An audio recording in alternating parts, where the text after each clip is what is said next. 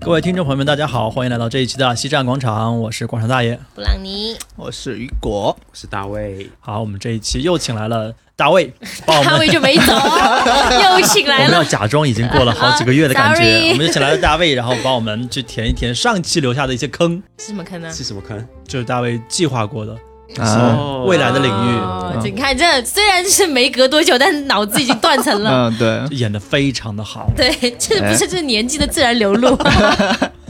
哦，其实其实我想讲一下，就是因为台湾台湾的经济算是发展的比较早的嘛，所以其实呃，一个台湾人在看大陆的时候，其实就会感觉到当。当你们平均收入到到达，比如说几千美金的时候，就会有很多很自然的需求出来。然然后其实台湾只是等于可能找个两三年嗯发展，所以其实我只是以以台湾的角度来看大陆，觉得嗯，接下来大陆有哪些市场是会有很蓬勃发展的机会？嗯，对啊，其实我想讲的第一个就是医美，就医美大家都做的都比较多嘛，但是其实最早期第一第一波人可能都是往韩国、对，往日韩日本日本，然后这种跨国去动刀动什么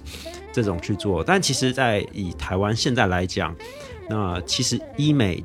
算是比较高端的洗剪吹的那种概念，就是有很多的中只啊就很是略高自然于而洗剪吹自然而已而然。我不是指那个消费略高于洗剪吹，而是那个习惯，就像啊对吃对洗对剪我吹是一说样这个习惯，对对对对，然后就是有很多，比如说呃，你是白领，然后你有点钱，你可能在生小孩前，你就在这家医美诊所诊所一直不停的打针啊什么，你可能生完两三个小孩，你还是在这家医美诊所继续去做一些对。用户忠诚度很嗯高。对对路径依赖对对，而且他们用去的频率是很高的，然后那些医美诊所其实也弄得很舒服，它像一个类似像小酒店一样，你在等的时候可能就躺在一个按摩椅上，然后进去的时候会有人帮你帮你洗脸洗干净，然后再去做一个肤质检查，什么各种检测，就是你说的这种是那种小微创或者是一种皮肤保养这就种吗，是日常护理，就是哦可对对能对呃，除了做脸以外啊，就是正常的按什么摩洗以外，脸、气泡这水打啊针这其种实它是有消耗的嘛，就是它对会有比如说两三个月需要补充一次。嗯因为在我的概念里面，做医美还是有一个漫长的恢复期，整没个哦头有肿没的有像其 实其实医美这个市场是这样的，就是大概有七成的消费都是做那种不不做侵入式的，就是都是可以恢复的，就是比如说洗洗脸、弄弄涂涂抹抹东西，但是只有到三成才是真的要动刀的，但动刀的毕竟是不可逆的嘛，所以一般的医美诊所也不太喜欢做这种生意。都是比较大的诊所才会做到动刀，现在叫就是分叫呃手术类的和轻医美，嗯，手术类和轻医美，轻医美就是那种轻医美就是日表面常的的涂涂抹抹护理啊，比如说抗衰嗯啊、祛斑呐、或者是埋线啊这种东西，嗯，对啊，在我这儿我把它分成可逆的和不可逆的，对，也差不多也，可以这么分啊也。可以这么分，就我觉得可逆的我就可以接受，但是不可逆的我觉得风险就极 大。对啊，整容那种，也不知道对你的顾虑哪里来的，跟你有什么关系？啊对，其都不记实着对啊，我这张脸其实也没有什么可整的地方了。啊对对对对对对， 就是医生说已经很完哎美下了投胎再说， 你可能不要整，你要换个头。 对，投胎啊，我们下次下辈子再努力努力。对啊，然后比如说像呃，比如说台湾的女生，可能到大学毕业入职前，有些可能就去割个双眼皮，嗯或者是做一点这种比较轻轻微，这在就是在这边都是很很多人很平常，当然不是说每个人都会做，只是说做这个是一个很很平常的嗯那你事说情到。双眼皮啊，这个双眼皮手术在大陆也很久了，嗯但是依然能看到很多很多的失败案例。就那个两个眼皮之间隔得巨宽，整个眼神看上去就很没精神那种感觉。就是这个东西，你的你的医生资质，因为它正是经历过一个大面积的蓬勃发展，就是它会有一个泡沫，有很多一帮其实能力嗯没有三那脚么猫强医生的那人。种，医生、江湖骗子就进入到这个行业。那其实一些医美的逻辑理论，除了我们说一些呃内置的什么隆鼻啊、什么双眼嗯皮，其实门槛、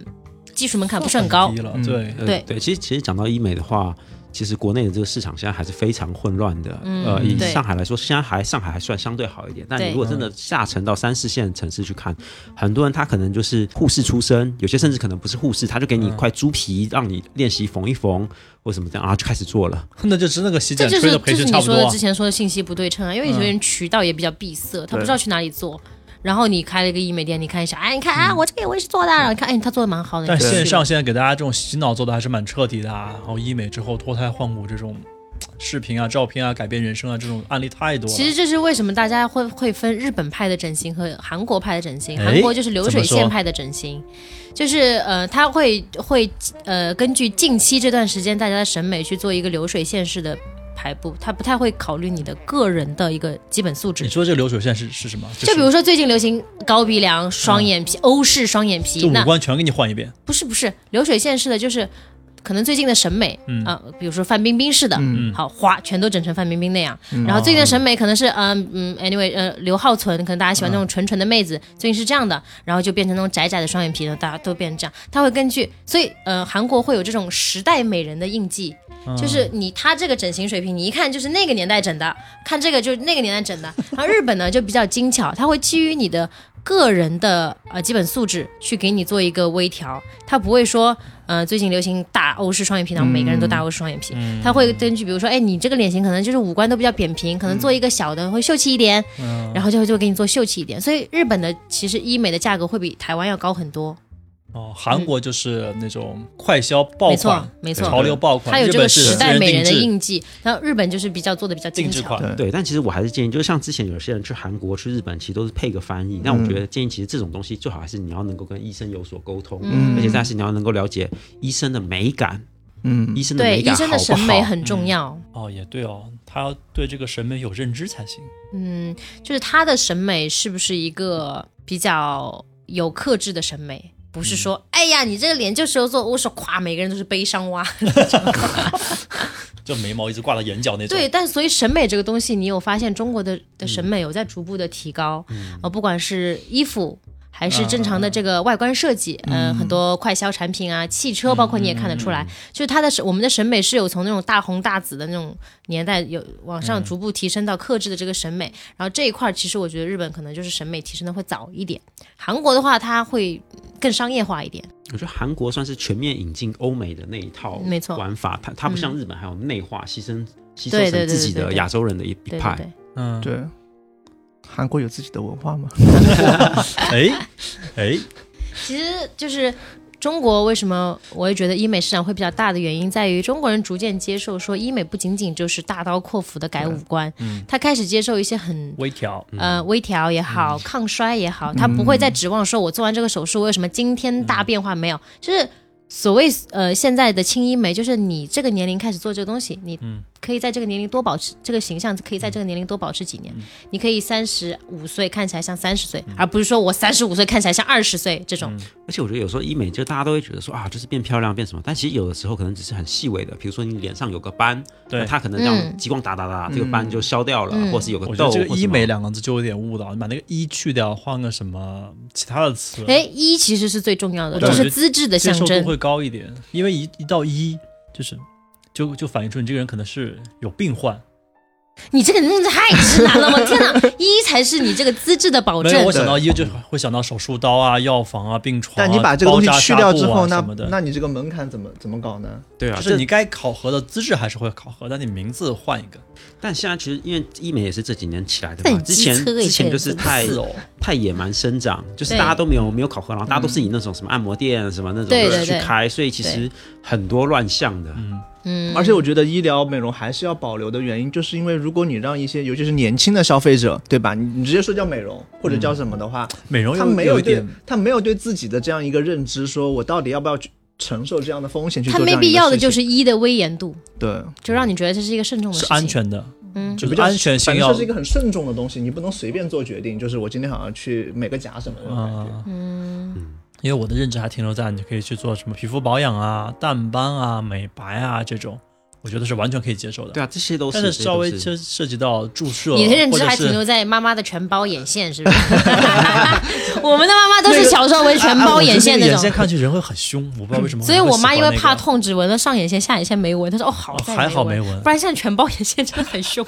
我感觉很凶，那个是时代产物了。但是现到现在，大家要注射、要动刀，甚至是大面积动刀，我觉得那个就有点吓人了，就有点不可逆了感觉。但其实现在的医美其实提供的服务，如果是以不动刀来讲，大部分都大同小异，因为基本上基本的清洁，然后包括一些保养，然后甚至是一些比如说最火的热玛吉，热玛吉这种东西其实都是美国的仪器，都是很标准化的，他们只要医生有去受过训，嗯，然后包括有定时的清洁探头，然后按照它的那个距离去打，然后不要一个部位不要打得太久，也不要打得太浅，那么其实这些不会有太危险的我事们情。先来普及一下什么叫热玛吉，它这个过程大概是怎么样的这？只有你不知道什么是热玛吉我。们的听众可能不知道哦，啊、我以我以简单的原理来讲嘛，就是比如说人的皮肤有分表皮层跟真皮层，嗯，那你你一般的人能量是啊、比如说红红外线或什么是可以呃是某某个波段它是可以穿过表皮层直嗯接打到真皮层的，那它这个打进去之后呢，其实是有点类类似像微微微微加热，很很细小很细小嗯的能量的加热，那你以人的底下的皮肤来说，细微加热的时候是不是会容易有就一是点点烤肉的卷原卷理 起来？烤肉就像烤肉那个肉会变得绷紧一点点，热起来胀那种感觉是吧？，对，所以它其实只是用一个不很嗯热很缩，那个很肉对熟了这不缩了吗？又紧又缩。啊，嗯对，它其实就是用很小的能量进去，让你那个肉稍微有紧一点紧一点，但是这个在人脸的效果就会很明 显。哦，它不是一个杀死原来的什么细胞，它新生之类的那种。不 是的，不是的，，不是你的。可拉倒吧！你在说 什么？那这个加热就那不所以其实我比较关心的是，是，台湾的医美的价嗯格会跟大陆比起来会比较便宜嘛？因为之前有这个，因为呃，我最早的启蒙是大 S 的那个《美容大王》，那他不是出这个书吗？对的，对的，他这里面有提到台湾的很多这个这个，当时是我们都没有听过，比如说美白针，说啊美白针还可以打。那美白针的原理其实是它就是挂水嘛，让它进入你的血液循环，嗯然后打美白针是要憋尿的，因为它要在你体内里停的久一点。那那个时候我就知道台湾的其实医美价格会比大陆便宜很多。对，因为其实呃，当然我自己其实做这种服务不不是很多，我都是因为有我老婆之后才对这块才比较了解的。但是因为台湾其实坦白说，就是供给供给挺过剩的，因为在台湾最火的一条街就信义区那边，你可以想象成，比如上海的南京西路或者每个地方的人民广场，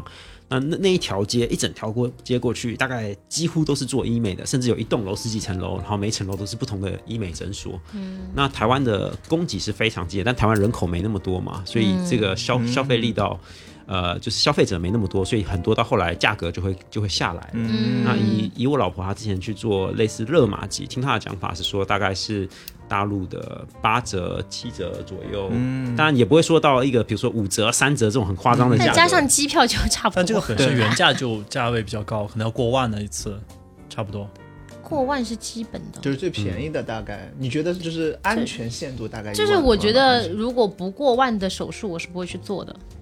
就是你，你敢做吗？啊，两千块钱一个双眼皮，我问你敢做吗？对，跟你说八百块钱打一次热玛吉，对，但去是打，但是我觉得这第一个有一个哦，好不需要，我觉得第一个有一个好处是，你去台湾那边是肯定等于就不用排队的，然后那边的环境也非常舒服，然后再来是你可以跟医生很直接的沟通，你到底想要什么样的效果，然后他也会跟你、跟你反馈说你的你要的这个效果是不是适合你的，然后包它啊其括实就是价钱变低，服务提升。因为是竞市场竞争的结果。 对，对的，然后包括那时候，比如说我们合作的医生，他都会讲说，比如说某某某某电视台什么领导，常常都是员工旅游就包团到台湾，然后一整团人，所有人都都都来做个热玛吉什么的医美团建，嗯，就像江那韩国的江南也是很多这样的医院。嗯，对啊，所以其实其实这一块就真的是在台湾就是是一个很普遍的服务。哎，那我好奇，嗯台湾的男生会做吗？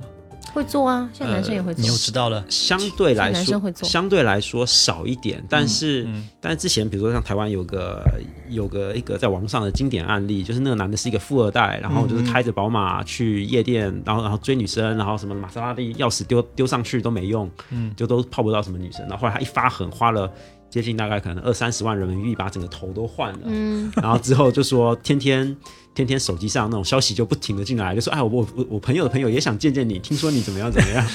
然后女生都会以借着就是想了解整形的名义来找他，去接近他然后其实是想要撩他，这该死因的为看脸的因为时代，嗯爱美，对啊，爱美之心每个人都有啊。男生以前在以前的社会可能观念比较闭塞，或者社会约束多一点。现在男生嗯的，对，你可以变成帅哥，你为什么不去呢？其实像韩国那边，他们都有出那种男生在用的 BB 霜，然后包括男生在用的化妆品，嗯这些是有的，但是就还是很小众。那台湾的男生的话，嗯我觉得有，但很少，很少。那这个市场其实是蛮大的。其实你想，嗯，有些基础的医美，它是为了一些呃正畸，就是说它可能长得比较畸形，下巴超大，或者有一些、啊它是基础的那个是需为了求到平均值，对，那嗯是为了基础需求。但是现在可以往上提拔的一些，就男生的鼻子是很重要的，男生嗯的鼻子精气神，所以我见到大部分男生做整形，第一项会做鼻子。其实我难道不是植发吗？不是这样，就是我植发也要有发可以植，你从字体移到这里，如果都没有，那就没有必要了。不好不，吧其其实其实是这样的，就是如果以传统医美来讲的话，其实通常整形医生都会建议，不管男生女生，你可能先把牙齿矫正先去做一做。。对，因为牙齿一旦那个形变了之后，整个脸的脸型哦其也实会改变会跟着变的。而且对做牙齿矫正是需要时间的，你需要先做好之后才之后再做一些什么鼻子啊什么裁裁匀称，嗯，对，这是第一个。然后再来第二个就是，其实以医美来讲，就男性医美最大的市市场其实就是你刚刚讲的植发。嗯，然后植发的话，其实国内这块是挺有优势的。为什么？因为以前脱发的多吗？啊不是不是不脱是发人多，不是不是不是，而是中国在制造这方面特别厉害。因为以前最早的行情是一根头发差不多二十人民币，嗯，一根头发，一根头发二十我人的民币天，，现在已经降到一根头发八块人民币上下了。这个市场。那也很多哎，对，但是呃，就是根据呃上次看了一份研报啊，说如果一旦能够降到一根头发五块钱到四块钱的话，那这个市场就会被引爆了。可能会翻很多倍比现在的。对的，对的，对，因为其实很多人都有这个需求，嗯但是植呃植发这一个部分其实也是很讲究技术的。为什么？嗯因为呃，第一个是它需要判断你的秃的等级，你有可能你前面秃了，植完发之后，你的发际线又再往后退，那你就啊只留那一块在中间。嗯哦啊，就直的这一块会特别的稳定，但是原生的这个毛发可能会继续的恶化。对的，然后再来是植发是有些好像是会，呃，是会拿你其他区域的毛健康的毛毛囊去囊来去种种在对那个地方，嗯所以你要取哪边的毛囊也很重嗯要。你要去拆哪面墙去补另外一面，你要想清楚。对对对，因为你头发的卷曲程度、长的程度也是不太一样的，嗯所以这个这是很很讲究技巧的。那这是目前未被满足的男性医美的最大一块市场。嗯嗯，这个可能是大家接受时间最长的，就是历史最长的，接受度比较高的。对，嗯，而且我最近发现身边好多人都去做了这项手术，很多很多，以前不知道，然后一问才知道，哇，原来这么多。对对对，其实很多人都有这方面的需求，这是男生的为主。就其实我觉得现在女生、男生也好，反正就是普众、普罗大众对于医美的接受度还是蛮高的，就嗯逐渐慢慢变高对，慢慢变高了。大家不会再觉得啊，他割个双眼皮还是垫个鼻子是一个很。就会去 judge 别人的事情上偷偷议论，你看他整容啊什么，就是大家嗯逐渐把呃向美的这个追逐把它表象化了，不会再去深入去去非要说他整形还是怎么样觉，得是一个很就很我有另类的事情，对，就是像韩国、日本，他们就可能嗯嗯，韩国会多一点，爸妈会存一点整容基金、嗯给女儿或者嗯儿子也可以，上大学之女前儿上大学之前先去整干一个一票就有一个很搞笑的，以前我在一个旅游景点，然后有一嗯一个韩国旅行团，然后就他们就有个双胞胎姐妹嗯在拍照，你知道吗？妈妈在给他们拍照，一看就还是初中生的样嗯子。然后我一个朋友在旁边说：“哎，有什么好拍的？反正长大以后也不会再把这个照片拿出来 看了， 就反正长大之后长得也不一样，也不会再把这个以前的旧照拿出来看。而且韩国有一个嗯称号叫江南美人，什么叫江南美人呢？就是。江南就是我刚才说的，就是做整容很、很多的地方呢。嗯江南 style 嗯江南江南美人可能人造美人的那种感觉，而且他们也会在节目上，主持人会不避讳的问说：“哎，你你就是一直这么漂亮的吗？”他大概率潜台词就是问你是原生嗯美你整人嗯没，整过？你整没整过？那其实大家还是嗯，包括中国的明星现在也很对这件事情很开放了，像景甜之前。就做过悲伤蛙的那个双眼皮，嗯最近她把双眼皮改窄了之后，人气一下飙升，大家觉得她美商。现在有个情商、智商，有个叫美商，就是她对嗯这是审审美的美标准 是不是高的？大家她一下子颜值突飞猛进之后，大家就夸她的美商好，没有人会 judge 她说啊，她整容，她个明星怎么能整容？就大家开始接受度非常高，只要你整的嗯美只的，要你是美的，给大家带来愉没悦和错，享没受错都 OK。嗯只要你是美的，就是可学习的。然后大家会去复制所谓的这个美商。那刚才说到说，嗯、d a v i d 说可能会先整牙齿。那现在这个，其实我嗯、个人也好，网上也好嗯说的是，整容这个顺序是先整牙齿，然后是鼻子。嗯然后才是眼睛，为什么呢？就是如在你要动五官的前提下，嗯因为你的牙齿之后，嗯、它决哦影响你的定决定了脸你的型整个和骨对骨整个观型，感你的啊是不是 OK 的？然后鼻子又是你精气神一个很重要的体现，嗯你的鼻子是高啊，是翘啊，还是说是收紧鼻翼啊，这些东西会影响到你的眼睛是需要什么形状的，嗯要不然就是做出来可能五官不是很搭配，这样就比较就不是很高级。那所谓的美商，大家就是开始往克制化的方向去发展，就比如说，嗯、还有一个我很赞同的话，就是说，很多人觉得，哎呀，我眼睛不好看，我去整眼睛。其实所谓的美商，不是说去改变你的缺点，而是去放大你的优点，嗯，这个才是最重要的。因为你想，你不好的地方，你再努力也只能达到平均人的平均线，但是你的优点已经是异于平均线了，那你把这个优点发扬发扬了之后，这点就会特别的突出让。嗯大家都聚焦在你的这个优点上面。没错，所以就是。其实这一方面也是在引导大家往一个健康的方向发展，嗯不是说我样样都要优，你只要有一项够优就不错了。所以，嗯，克制其实是在整容里面最重要的一点。而且，其实整容是会上瘾的，我不知道你们有没有听说过，就网上有很多的女孩子就是就是高不度断上追瘾，求美的过程。没错，一个双眼皮可能做七、嗯做五六次，一个鼻子做到做到做烂，就是他们对可于是这张脸它是它不是一张纸啊，用用完了可以换一张纸。对，没错你，你在上面每修改一次，你的这个怎么说原材料就会少一些，对他余对地于就自会己小的嗯一些。自我认知会非常的偏激，他觉得哎呀，我最近脸好松啊，哗就去做一个什么拉皮什么的这个东西，就是大家还是要接受自然衰老这件事情的。嗯那轻医美的出现不是说你就不可能老了，那当然也有嗯那些什么伊能静啊这种。嗯，五十多岁也看起来很年嗯轻，但是人的自然衰老的过程是不可逆的。那只是说，在我们把这个进度延缓，所以我觉得大家的观念上是要改变这它件有事没有可情能的。到一个阶段，就是适应不同年龄段的那个医美？有啊，比如说你是老年，有啊，它就可以把你从一个面相很凶恶的老太太改成一个慈祥的老太太。有啊有啊，就是我看过一个手术，就是那个女生她嘴角，嗯，她可能大概三四十岁，国外的女嗯生，她嘴角是向下的，她其实没有不高兴，但是每个人觉得她长得很凶，她就做了一个微笑唇，她的嗯、社交氛围一下子就变好，大家觉得她很和善。其实这种医美才是有效医美，就我们最近对不在说有效有效无效效，这是有效医美，它一下子把你的人体氛围、精气神就拉上去了。因为其实不同的年纪的群体用的也不太一样。嗯嗯，打个比方，比如说像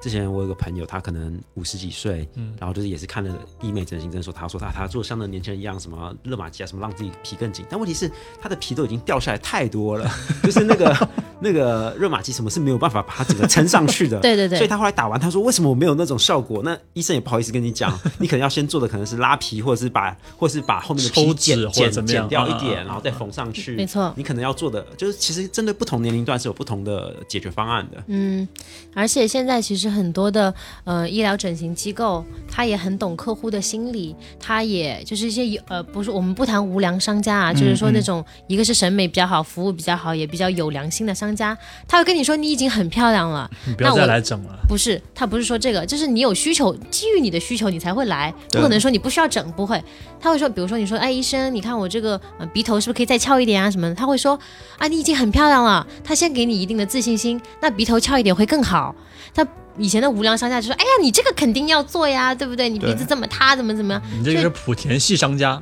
嗯，对嘛？ 其实我先们给就制是造恐只慌是。说我们这个行业，我是从个人感官上会觉得它是在往一个良性的发展，一个比较有良心、有克制的方向去发展。就是这个资质还是很重要的。当然嗯，而且医生的良心很重要。如果他给你无限叠加，去做一些很你没有必要做的项目，可能就你为已经了卖很瘦钱了，，嗯就为了卖钱那种，你已经很瘦了，嗯说你这个地方肉太多了要抽脂啊，那很多女孩子傻傻的就会去抽脂。那这些东西其实都是没有必要嗯的而。且其实是最好要看一下这医生过往做的案例怎么没样。错哎，对对对，没比如错说打个比方，假设做鼻做鼻子好了，有些是正面看很好看，但你如果往到侧面什么，嗯其实有些就会很明显，所以对你还是要想清楚你自己要的是什么。嗯，嗯，所以我觉得追逐美是一件很正确的事情，嗯但是就是不要太盲目。包括现在，其实整形的年龄层会变得越来越小嘛，很多未成年人妈妈对就对会嗯对觉得对还没哎呀，发育你哥好哥双就眼皮去才好看啊，就是这样。其实，嗯，我觉得家长和孩子都要对这个有一个理性的认知。嗯我不是说，呃啊，可能十几岁你要念书的时候，为什么要追求美？追求美是永远没有错的，但是说在这一方面是不是有克制、有有嗯要思科路学去规划，的嗯要科学。而且，其实，嗯，我们不可避免的是，你确实如果长得漂亮，你的社会资源会变很嗯多，这个这个确实无法无可诟病的。所以你这个社会推动你去做这些事情，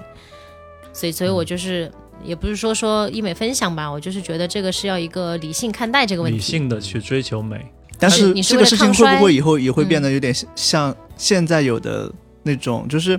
会不会也会变成一个内卷的事情？就是就像在现在的培训一样，对，就人人都要去是现在是我们可能理性判断，我觉得我可能哎去做一下或者怎么样，但以后可能是我周围的人都做了，那都我没不了做，我觉得这是个必然趋势啊，但是就是说你不要丢失掉个人特色，你要知道自己要的是什么，这才是最重最重要的。你不可能说啊，大家都 都超漂亮，然后我一个人坚持原生态素颜最美这种东西，就哦，这个确这实没有还必蛮要吓人的。就会推着你去做这件事情对对对对对逼着对你去做。对啊，就是打个对比方，就比如说像之前那种什么韩国小姐，然后选出来，我靠，一模一你样根本对啊分不出来谁是谁。对那比如说，你看像呃国内的大小那什么大表姐刘雯，你说她对对长得对很漂亮，但她就很有特色，他她对不不对是是对五官漂亮的那种吸引人，而是他整体的这个对对这个其实感觉其实人应该要追求就是你自己整体的感觉，而不是你你的鼻子要像谁，你的眼睛要像谁。没错嗯对，这个三观当然就是网上在评没有价问说题网红和对明星是有壁垒的。对那所谓的网红，他可能只是某个角度，或者只是脸好看嗯。对但明星他其实是一个整体的。有气质所以你发的嗯现整体其实才是高级的漂亮对啊，就不是说只有一个脸好看，还是说嗯说然后讲话又很没有格调，是漂亮其实是一个嗯全方位的事情。还蛮主观的。没错不，过我觉得其实到明星那种等级真的是蛮苦的，因为以前就以前的时候我在恒隆那边办公，然后嗯就有时候楼下会有什么 Angelababy 啊、什么那种，他们嗯会过来杨幂啊有活动，然后你其实远远的看她的时候，你就觉得我的妈呀，就是怎么人可以瘦成这嗯个好样好子瘦，？好嗯瘦嗯没错。包括有一次我们做活动，李晨来，李晨在那个跑男里面都是最壮的，对最壮的大黑牛，但现场真的很精瘦的一个一个小伙子。对啊，然后然后你就觉得那他们的生活是怎么让他们维持到现在？所以我觉得有时候钱吧， 你一天挣两百万，我也可以瘦成骨头啊那！是被对艺术的追一求，爽是吧？ 吧？一爽， 一爽是六点五，六点五一点六，五还是多少？六点五亿，是六点五啊？对，啊说好微吧博一年挣什么三爽还是四爽？那刚刚说回那个，从初级开始嘛，是整牙齿，但是中国有句老话叫“一白遮三丑”，嗯会不会从这个美肤上面先先着手，会性价比更高一哎，点？你知道吉克隽逸吗？就是嗯吉克隽逸带领的美黑风潮，不一定他带领的，但是嗯他是明星里面比较显著还有的。古仔，嗯现在很多女生会去美黑，我真的有朋友会去美黑，这个美黑美完之后还回得来吗？回得来，回得就来是因为那还回得来 OK 她得持续那还嗯晒。 OK，而且这个美黑其实也有讲究的，并不是说你去太阳底下晒晒就好看对的，嗯啊你是必须就躺在那个箱子里面，对然后你去，你第一个你要擦有品牌的助晒剂，哦然后之后再躺在那个箱子里没错面，全方位的晒得刚刚好，不能有线，不能有什么，嗯，就是这个黑也是有讲究的。嗯这个之前是在什么八九十年代的港片里面看到香港人。会定期的到那个紫外线箱里面去晒，去晒美黑。就古天 乐嘛， 平平无奇古天乐。对啊，这个嗯，有点向欧美的那个方向去靠拢。对，但我觉得也就是不说，是靠拢，也不我觉得而是是审美的多元化。对，就是你嗯美对不是对不是只有一种象限的。嗯，就是比如说，有些人像辣目洋子，也有很多人觉得辣目洋子就。是很美可的爱对，精进觉得很可爱，嗯就但现在灵魂有趣大于一切。当然，前提是你也不要说长得我太歪瓜 裂枣嗯对，但是你有看到，其实这种多方多方位的美是你要给到大众可以保奖你的空间。没错，就是你，就是这就是我所谓的，你先把你的优点扩大扩大，而不是说把你的缺点改成优点。啊，我们刚才说了这么多关于医美的好处啊，但其实嗯，也不是全人群都适合吧，应该。嗯，我感觉这肯定是，嗯，就是大家做什么事情先，我觉得啊，个人觉得是先你先基于你有什么样一个诉求，然后你基于这个诉求，你才知道自己为什么去做，不要盲目的去做。像很多未成年的小朋友，其实我不是很建议的。当然，你可以去做一些口腔正畸，因为这个东西其实年纪、嗯年龄越年纪小越越好小对嗯越好。然后之后的一些你等到你一些审美或者判断力有了提升之后，你才可以去做一些动刀子不可逆的手术。嗯那正常的其实一些，嗯，比如说像玻尿酸这个东西，大家会请，就是我希望大家会把风险前置去查一下，不先要了解说它之有什么后风险做完之再后说说有什么问题之后再去做，还有你适不适合做，包括我觉得基于所有手术之前，你都做一个审美的判断。现在是有很多审美咨询，就就美容咨询，你可以去做美一商美商，对，就是 你去做一个咨询，说我适合什么样的一个那个，或者你喜欢什么样的路线。但是现在的网红，因为嗯，现节奏非常嗯快，包括他们的露出会非常的让你丧失掉而这且嗯短个视基频这本些判断平台，给没大家错这种判断，其实是有误导的。没，错，比如说，哎呀，呃，零四年的女孩花四百万做整形是一个什么样的体验？对对这对种对对。莫名其妙的一些包引括导，这种嗯，做了美容之后，你什么人生改变啊，没什错么的逆袭啊之类的，没错，这是很多人已经跳脱说做整容这件事情之后，去开始考虑它的商业价值之后能嗯给自己带来的利益。过于功利了。没错，我觉得这个嗯就是为时尚早吧，因为这些东西，嗯。是一些眼前的利益，可以在长远的看一那看。有什么技术性上的？而且我觉得这还有一点就要避免，就是比如说有些那种医美的，他们会鼓吹你去搞那种什么医美贷、什么贷，没错那种没那错种就没错那种的。其实最好还是量力而为，你为了这种东西去背贷款，真的不值得。嗯，没错，没哦还错，是有了经济基础之后再去考虑这些形而上的东西。没错。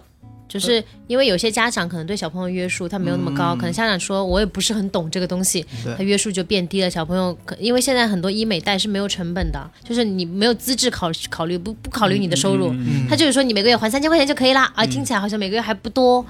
那就会造成雪滚雪球，越滚越多。然后小朋友很多没有判断力的小朋友可能会误入一些赚快钱的歧途。啊，它是一个一连串的不良反嗯应。没错，我我因为我们至少宣扬的还是一个走正正道，对正规的。正 正道的光。对对对但但有些比较野路子的，他除了赚你这些钱之外，他还赚你医美贷的钱。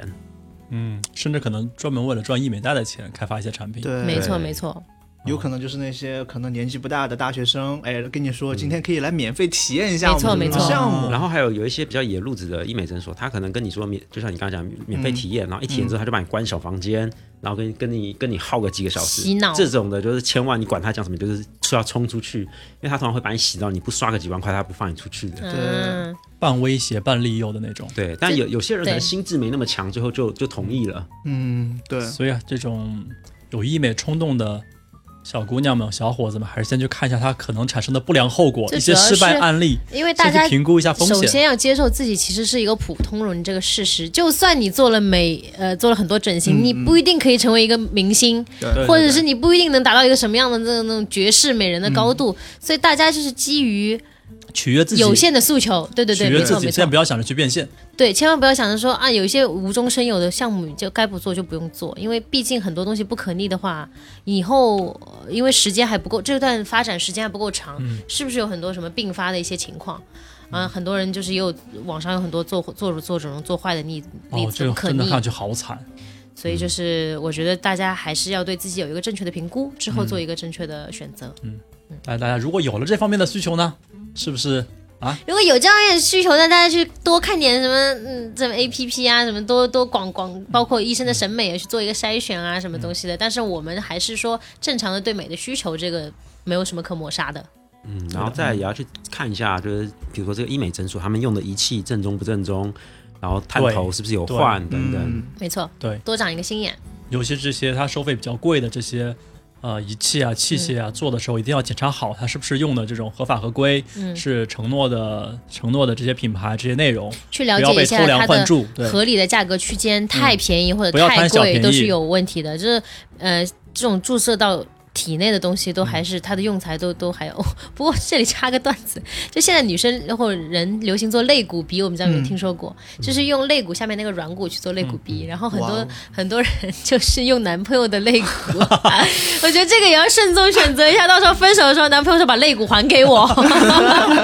而且他们就有开玩笑嘛，说很多富婆想做的时候，但是年纪大了就骨质疏松，你就没有办法做了，就找小奶狗的男朋友用他的肋骨。嗯我的啊我的天，不过那肋骨鼻好像会有点过于坚挺，就是跟鼻的软骨组织看起来会人有家点嗯要的就是坚挺。他要的其实其实做美美容就是你要跟五官要是匹配的，对对，不要太违和嗯就。比如说小巧一点的五官，你不要做一个很坚挺的鼻子，这到时候就是、嗯很奇怪。分手还要把肋骨还给 别人，哎呦，植入一个别人的这个器官到自己的体内，我想想就很可怕。干嘛？亚当夏娃还不是？ 对啊，我就想到亚当夏娃了。嗯，在现代社会中竟然实践了。 好吧，那么我们这一期聊了很多关于医美的、关于审美的，还有关于这种避坑的小贴士。不知道大家有没有呃一些什么关于医美的想法，也可以在下面留言。大家说闭嘴吧，就是 要做。节目直接拉黑，老娘就是要去做。没有人能阻止好，我。祝大家越来越漂亮嘛！好，也感谢 David 给我们来分享一下他的这个对医美的看法。那我们这一期节目也差不多了，我们就先到这里。嗯，拜拜。拜拜拜拜